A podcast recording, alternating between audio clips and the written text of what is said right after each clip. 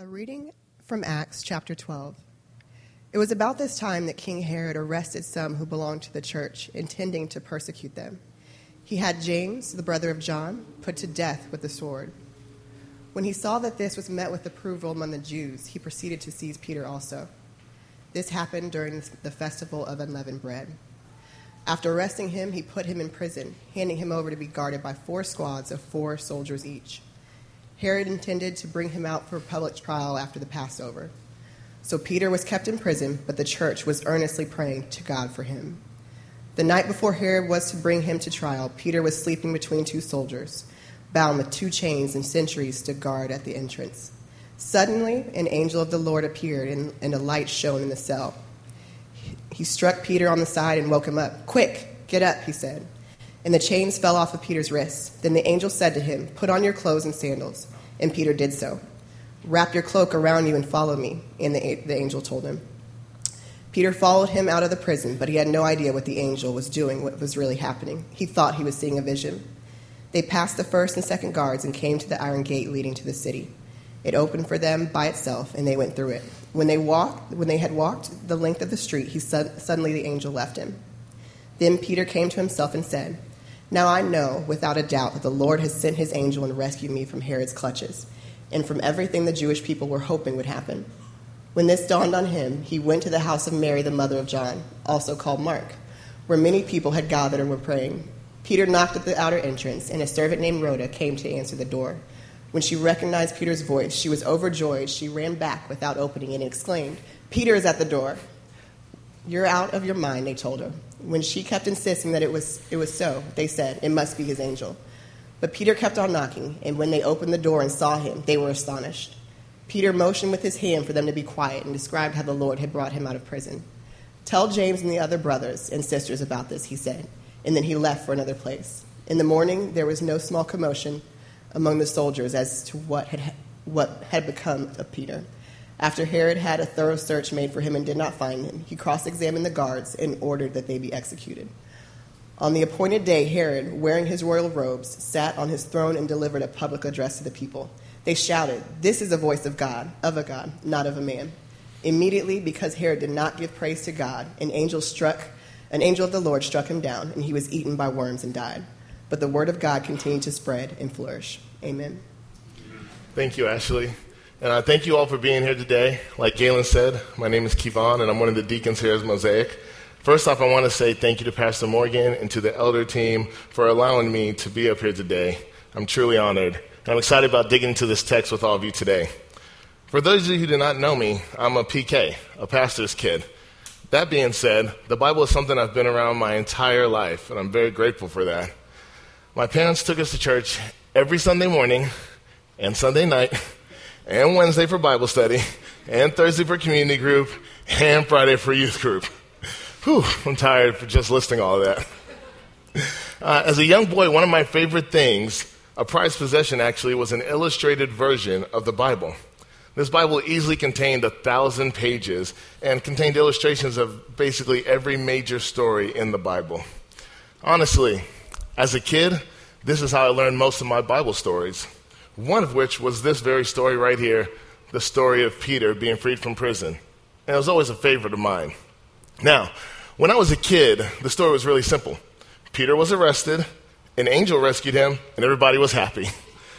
But, as we're going to see today, there's a lot more to the story than initially meets the eye.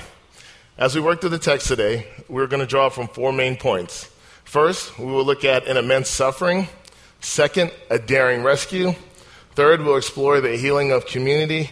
And finally, God's ultimate plan of redemption.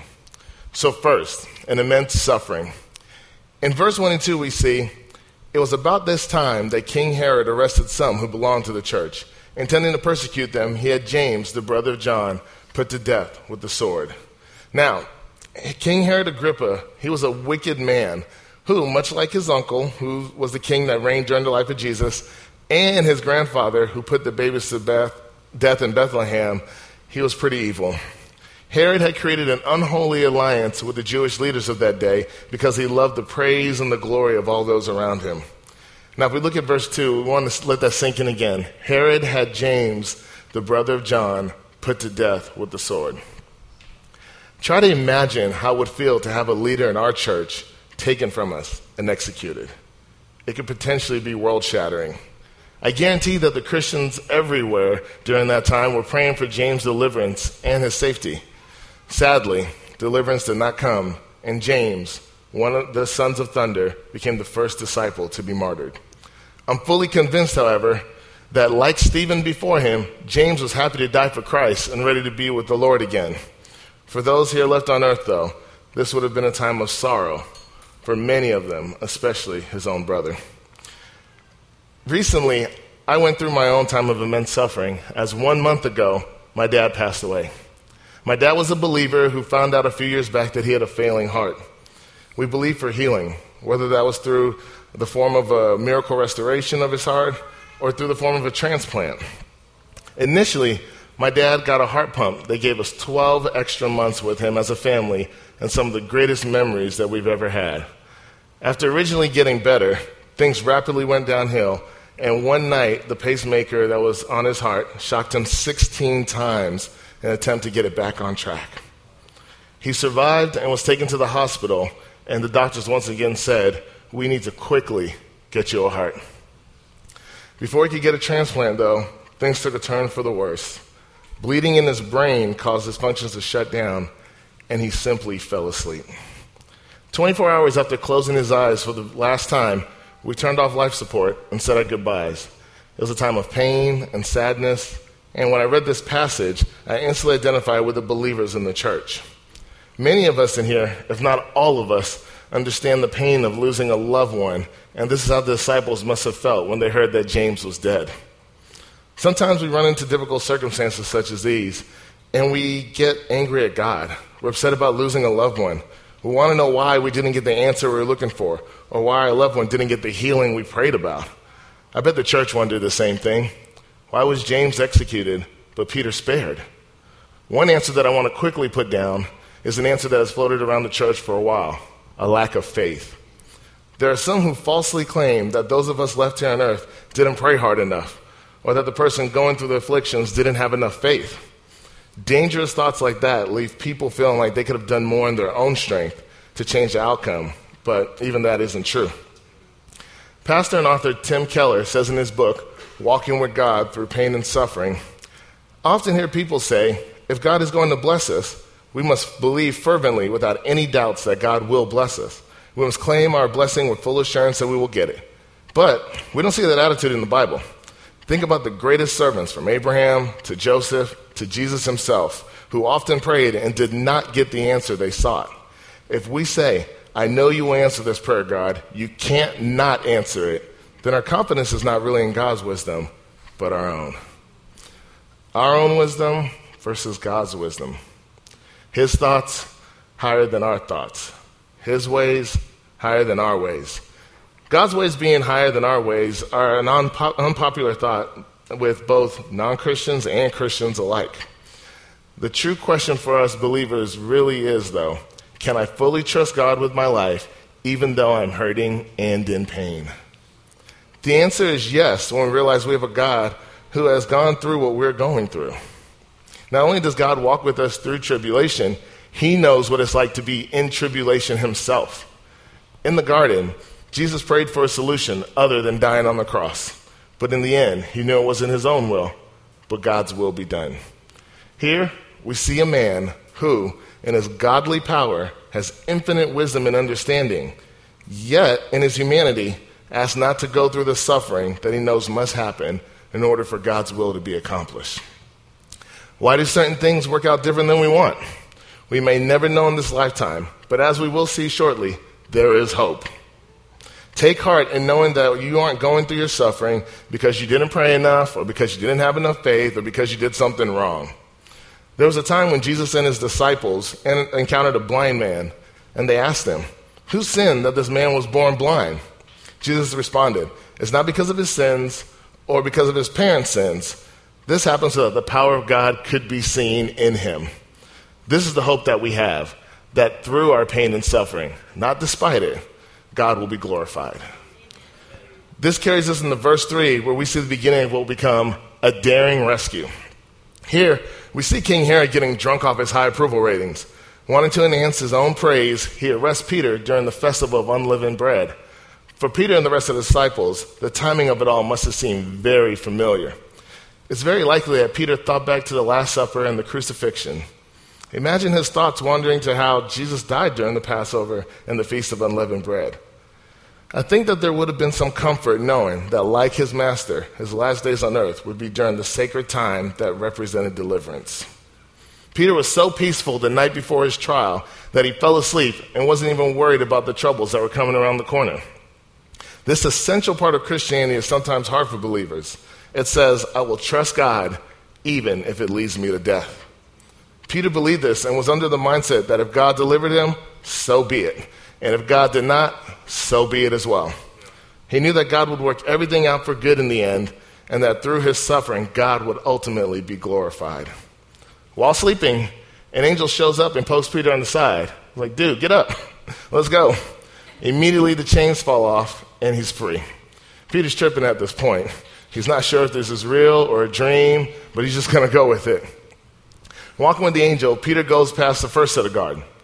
Nothing happens. They walk past the second set of guards. Still good. Finally, they get to the last gate. It all swings open by itself, yet nobody stops them.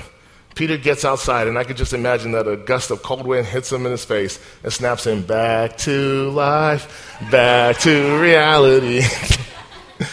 the angel leaves him at this point, and Peter realizes that God has just saved him from Herod and the Jews. Meanwhile, back at the crib, people are playing, praying, not playing. they were praying, I guarantee it. Everyone had gathered at John Mark's house, and the Bible says they're praying earnestly. Now, this word for earnest ektenos, is the same word that Luke used in his gospel to describe Jesus praying in the garden. Jesus prayed so deeply that he sweat drops of blood. It's an intense word that means to stretch something out to its limits. These believers were earnestly stretched out in prayer for Peter. They were praying for God to do something miraculous. So Peter gets to the house, knocks on the door. Rhoda hears Peter's voice, but she doesn't even answer. She's so excited that she leaves them, runs back to the disciples, and they don't even believe her that it's Peter outside. Now, in the past, I always thought that this scripture was funny because it showed how people can be praying to God, but then not be ready for the answer to that prayer. But as I was preparing for this message, something else dropped into my heart. We really don't know what the believers were praying for. Many people, including myself throughout the years, have assumed that the believers were praying for Peter's release.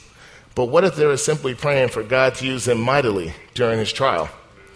What if they were praying for more souls to come into the kingdom on behalf of Peter's death?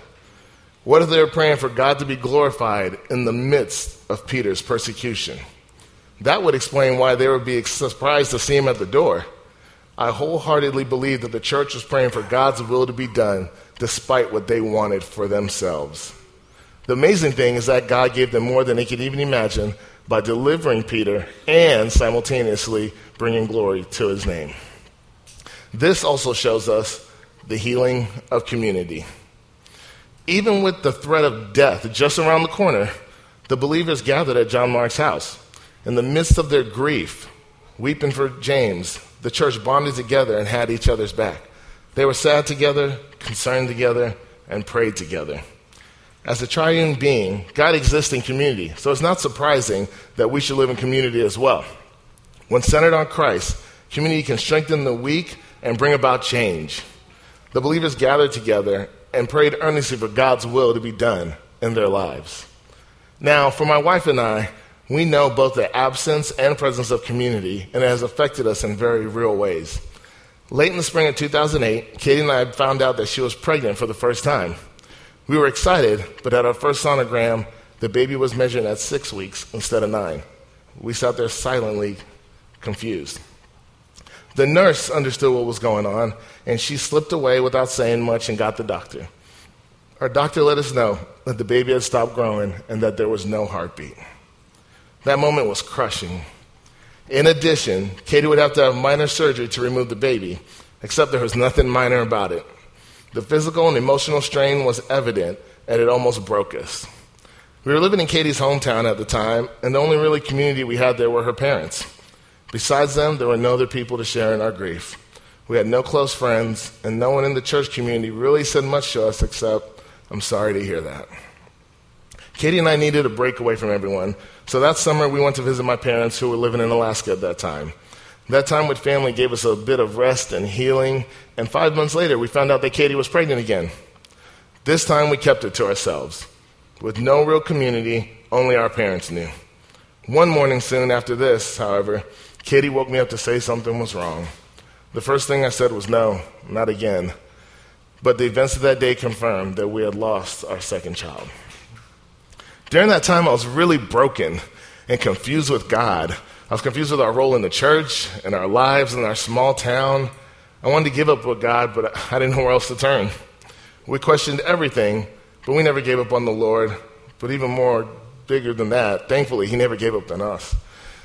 The very next Sunday, we went to church, and the wife of an older couple, a woman who had later become one of our mentors with her husband, named Adrian, walked up to Katie and said, God told me to tell you that you are healed. It was a moment of complete peace and awe.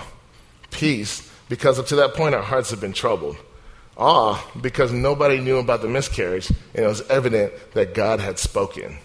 In that split second, through community, God gave us a promise of hope and redemption. The void from the first miscarriage that had existed due to a lack of relationship and community was instantly filled. God later used that couple to speak many things into our lives, including helping us get here to Austin, and they became great friends of ours during that time. God used people as his hands and feet with God as they walked with us through our pain and redeemed the suffering. Katie brought up something to me after the first service, and I completely didn't even think about this, but our friend Adrian, who came up to Katie that day, was battling cancer at that time. And in the midst of her pain, she was still able to come up to us and pour into our lives. And she later passed away, and we still were so grateful for the time we had with her because she made such an impact on our lives. Two years later, after we moved to Austin, we found out that Katie was pregnant with our oldest son, Kevon Elijah. 19 months after Key was born, our second son, Keandre Josiah, was born. God had redeemed our pain, and having two boys is sweeter now because of the pain and hurt that we felt before. Last month, when my dad passed away, we felt the exact opposite feeling of what we felt when we experienced the miscarriages. Our church community, you guys, our family, wrapped your arms around us in love. You guys paid for our plane tickets, you brought us meals, you watched our children and our dog, sent us text messages, called us, and a bunch of the family here even drove up to Dallas to attend the funeral.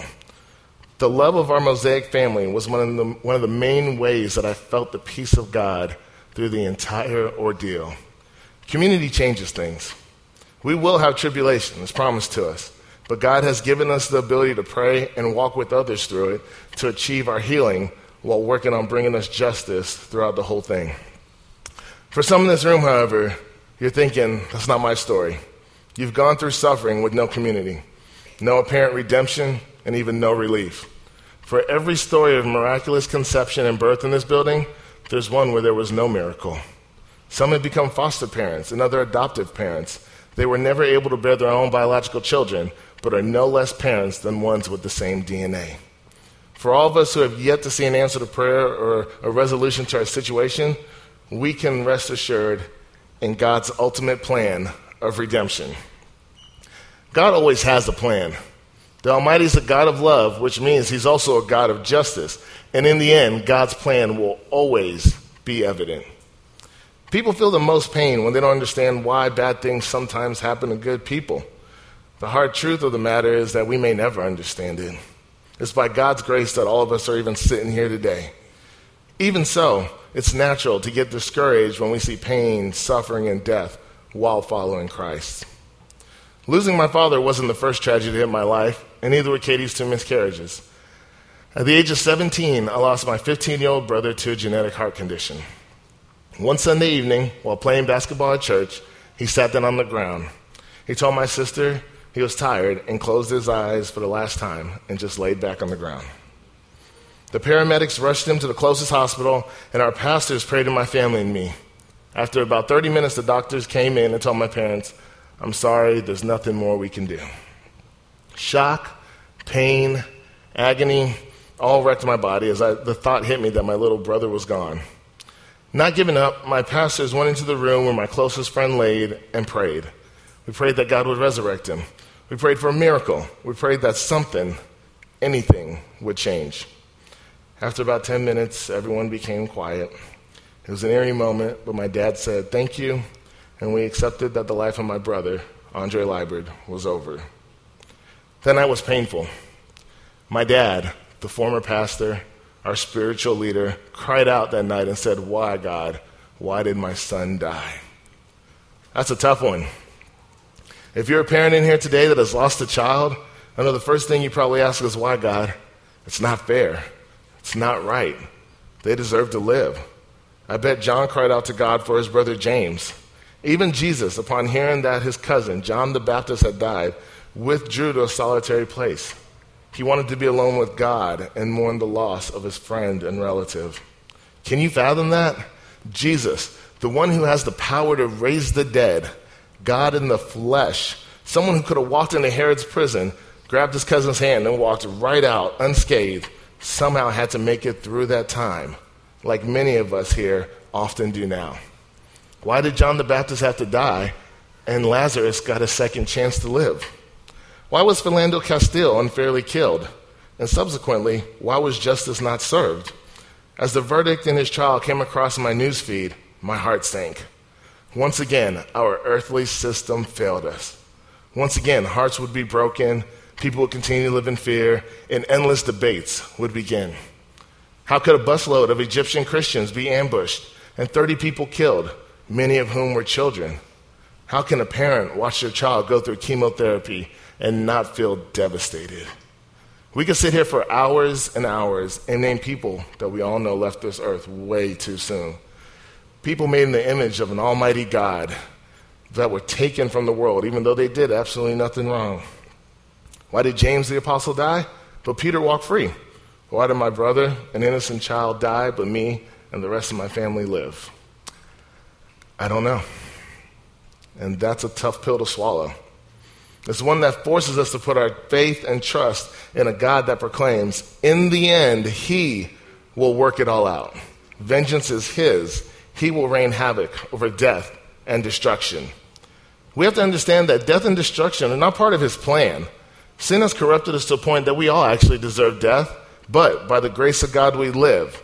And for those who have gone on before us, or those that are still here, but living through pain, a debilitating disease, a divorce, a job loss, or some other heartache, we have to put our faith in the one who says in Revelation that he will wipe away every tear from their eyes, and there will be no more death or mourning or crying or pain, for the former things have passed away. Behold, I will make all things new. We have to trust in the God who says, I will make a way in the wilderness and rivers in the desert. Therefore, it doesn't matter what desert or wilderness you find yourself in, God is making a way out and in the end, he will restore all things back to him. Isaiah 65, verses 18 through 20 says, Be glad and rejoice forever in what I create. For I will create Jerusalem to be a delight, and its people a joy. The sound of weeping and crying will be heard in it no more. Never again will there be in it an infant who lives but a few days, or an old man who does not live out his years. Hope. We don't know why God allowed James to die. But we do know what the devil meant for evil, God will use for good. As Christians, we must understand that God does not cause the pain, but He 100% uses it for His glory. And as a God of justice, we see that God brings justice for James through the release of Peter. Now, if you think about it, it's very likely that the very same guards that captured Peter were the ones that captured James and brought him in. These Roman soldiers were known for being evil, dishonest, corrupt. They didn't listen to what their bosses said. And we see that God, as a God of justice, took care of that. Verse 18 says, In the morning, there was no small commotion among the soldiers as to what had become of Peter. After Herod had a thorough search made for him and did not find him, he cross examines the guards and ordered that they be executed. Once again, we see that God will bring justice himself. The very same guards that God that James put to um, sorry, the very same guards that put James to death were put to death themselves as a result of Peter being supernaturally freed. Ultimately, though, the person responsible for it all was King Herod Agrippa. And as we noticed earlier, he met his demise at the hands of the Lord as well. God will set everything right that has been made wrong. He's done it before, and I guarantee he will do it again in one way or another. Now, how can we apply these truths here today as we leave? Number one, we can earnestly pray when we come across tribulation and suffering, just like the early church did. Jesus prayed during trials and tribulation. The church prayed during trials and tribulation. We saw that word, ektenos, meaning to stretch out, where you stretch yourself to the limits, crying out to God, God, I don't know why. I don't know why I'm here. I don't know how to get through this. I don't have a solution, but I'm going to trust you. Number two, we can walk in community. If you see someone suffering, pull them aside, talk to them, bring them a meal, give them a shoulder to cry on. Let them know that you're walking beside them and that God is walking with them as well. If you're not going through suffering now, get in the community because when that time comes, you want to be prepared. If you're going through suffering now and don't know where to turn, come up front and find us here at the front of the service, at the, at the front, at the end of the service, and we'll get you with pe- connected with people that love on you, that will pray for you, that will take care of you. Finally, we must place our trust in the one who gives us hope for the future. I know this sermon might seem like a sad one and a solemn one, but a lot of us are living in the reality of pain and suffering as we walk out our lives every day. And we have to remember that God will work it all out in the end. We might get redemption here on earth, or we might get in the next life. But God is working on our behalf to turn every bit of evil that comes at you into good. We can trust in God because He is God that have He's gone through suffering and tribulation and loss, just like we have. As Jesus, He's been disconnected from the love of a father. As the father, He's been disconnected from the love of a son. And we can know and trust that He truly knows best how to rectify these situations that come into our lives. I'm going to leave you with this verse from Isaiah, a verse of hope. Isaiah 30, verse 18 through 19 says, Yet the Lord longs to be gracious to you. Therefore, he will rise up to show you compassion, for the Lord is a God of justice. Blessed are all who wait for him, people of Zion, people who live in Jerusalem. You will weep no more. How gracious he will be for you when you cry for help. As soon as he hears, he will answer you. Let's pray. Heavenly Father, we thank you for the people in Mosaic Church today. We thank you for your body. We thank you for your power here today. We ask that you give us the grace, Lord, to pray when we come into those times of tribulation and suffering, Lord. Give us the power to reach out and be in community with those who we see hurting and pain around us as our church brothers and sisters go through different things in their lives. Help us to be family to them. Help us to step outside of ourselves and not be afraid of what they think, but just to offer up a shoulder to cry on and to lean on. Lord, just help us trust in you. Trust that you are the one that is working it all out. You are working on our behalf, that you ultimately will bring us justice, whether it's now or later, whether we never see it or not, we know that you're working out for our good. Help us to be a people that 100% trust in you. Amen.